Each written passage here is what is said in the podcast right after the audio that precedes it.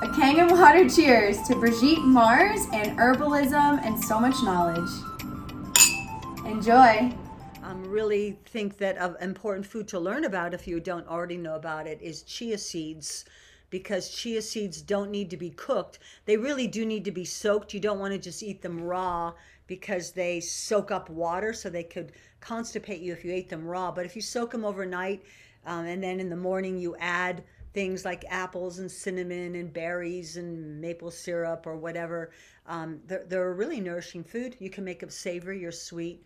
And uh, the idea that, you know, it's good to know what to do if you didn't have electricity or you couldn't cook for a while. So, you know, be prepared for anything. I mean, that was the Girl Scout mo- motto, right? You know, be prepared. Um, probably maybe Boy Scouts too. I don't know. I only I raised two daughters, Sunflower and Rainbow true to my hippie nature nature names. Sometimes think it's a little crazy when I see people waiting in line with their masks on to buy uh, burgers and fries and ice cream. I mean, it, we know that there's stuff going on on the planet that anyone could, you know, catch some kind of dangerous thing. We mm-hmm. won't say anything dangerous on the YouTube or the Zoom call. But um, so what can we do to be building our health all the time? Rather than this one thing because the thing is not the only thing. I mean, there's still cancer and heart disease and depression and arthritis and a zillion things that we need to honor our body temple about. So, you know, things I like to say is eat all the colors of the rainbow because mm-hmm. and I of course I mean, you know, from the produce section, not from the candy aisle or something. Yeah. um, you never see a kid having a tantrum in the produce aisle right? I don't know, right? It's, it doesn't happen there. Ah, I want that cereal. Um, so eat all the colors of the rainbow because every one of those different colors that occurs naturally in our food it represents a different phytonutrient like beta carotene in winter squash or um, anthocyanins in blue indigo and purple foods or chlorophyll in green foods or minerals in black foods or um, things like allicin and white foods like in garlic and onions. So eat all the colors of the rainbow and also uh, diversify your diet so it's not all sweet and salty. The American diet's become focused on two main flavors, and unfortunately, both sugar and salt have been turned into a drug because we remove the minerals and then sell this white crystalline powder. So, you know, switch to maybe Himalayan or Celtic salt.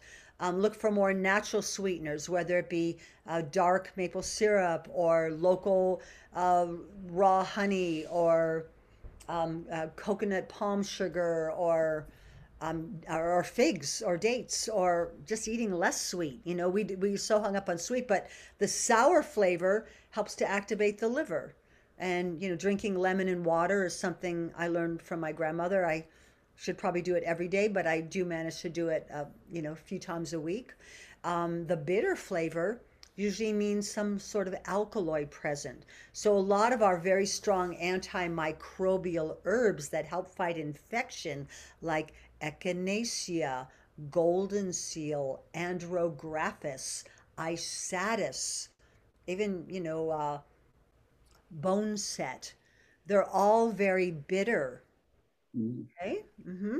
And then um, the pungent flavor, which usually means the presence of essential oils, is going to be things that dilate our bronchioles. So if you're concerned about immunity, and we all should be, making friends with things like garlic, onions, ginger, cayenne, and using them lavishly in the culinary arts is a great thing to do because um, here we have an opportunity to consume something that can help our bodies um, dilate the bronchioles so we can breathe better. And, you know, I just want to say that one of my favorite things, if you think you're getting sick, is bake a sweet potato. You can put, you know, olive oil or butter or coconut oil or whatever it is you like on there, and then crush up maybe four or five cloves of raw garlic Okay, don't underestimate the power of garlic because it really is a great way to fight infection and it keeps away vampires and mosquitoes and ticks and fleas, right? So, so many good reasons. But, um, you know, garlic is super powerful. And my grandmother, my, grand-mère, uh, she had 11 children and they all had whooping cough at one time. And whooping cough can be a really scary illness, especially with little children, because if they can't breathe, they can die. And what she did was she put olive oil on the soles of their feet and then put chopped garlic on their feet and then pulled a pair of socks on. And within five minutes, the kids all had garlic breath and they could breathe. Wow, what a novel idea. Why aren't we researching that? Oh, there's no money to be made on that. Oh my goodness, you can't. Have you ever seen an ad for garlic on the television? Probably not. Oh, but we need them. and then, um, you know, another, excuse me, I coughed. Oh. Um, so another thing we might look at is essential oils can be another part of uh, helping our immune systems. So, in this time when people are so concerned about pathogens floating in the air, we could be uh, diffusing essential oil of eucalyptus or pine or fir or lavender. And that way, even though there's always going to be pathogens, we're also breathing in something that's very antimicrobial. And that could also be an ally. So, um, you know, why are we not doing this in the hospitals or in the sick room? But, you know, certainly in the hospital, you don't have a lot of choice. But in your own sick room, you're sick, uh, you could be diffusing essential oil. So you're getting a treatment all night long. It's not just smell some oil out of a bottle. You want to do it while you're uh, asleep and just breathing that in. Um, another thing that is really powerful is sunlight. Wow. Well, they haven't figured out how to sell that yet. So I actually think that getting sunlight in your throat and in your mouth is a really good thing to do. I'm not saying, you know, get sunburned or anything, but just, you know, when I'm outside uh, on my way to work, I um, will open my mouth and get sunlight in my throat as a way of you know killing off pathogens. A lot of women know that if you have a bad yeast infection if you can find a place to be you know private and open your private parts to the sunlight that clears up yeast really quick. And actually so does a, a garlic suppository. So again free stuff like garlic and sunlight and air. And i i have to wear a mask at work you know um, I because I work in a pharmacy, so I really just want to say a couple things that make sense about masks is if you're not washing it every day, you're carrying around a germ bag. All right? That's probably worse than not even wearing one. Ah.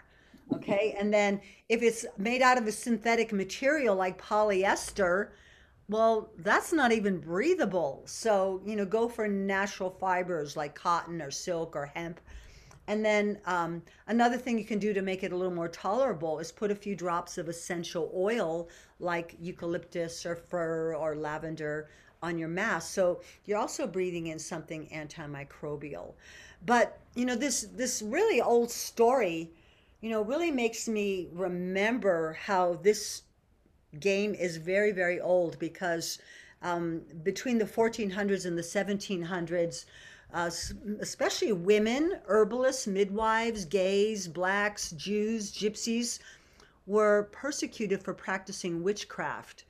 And this was the medical establishment seeing um, that this knowledge of healing plants, knowledge about contraception, about love potions, which maybe now we might call aphrodisiacs, um, the same herbs, they just changed the name that um, you know this knowledge was seen as very contrary to um, the the mindset at the time, and everyone was looking to like who can we blame, who can be the scapegoat.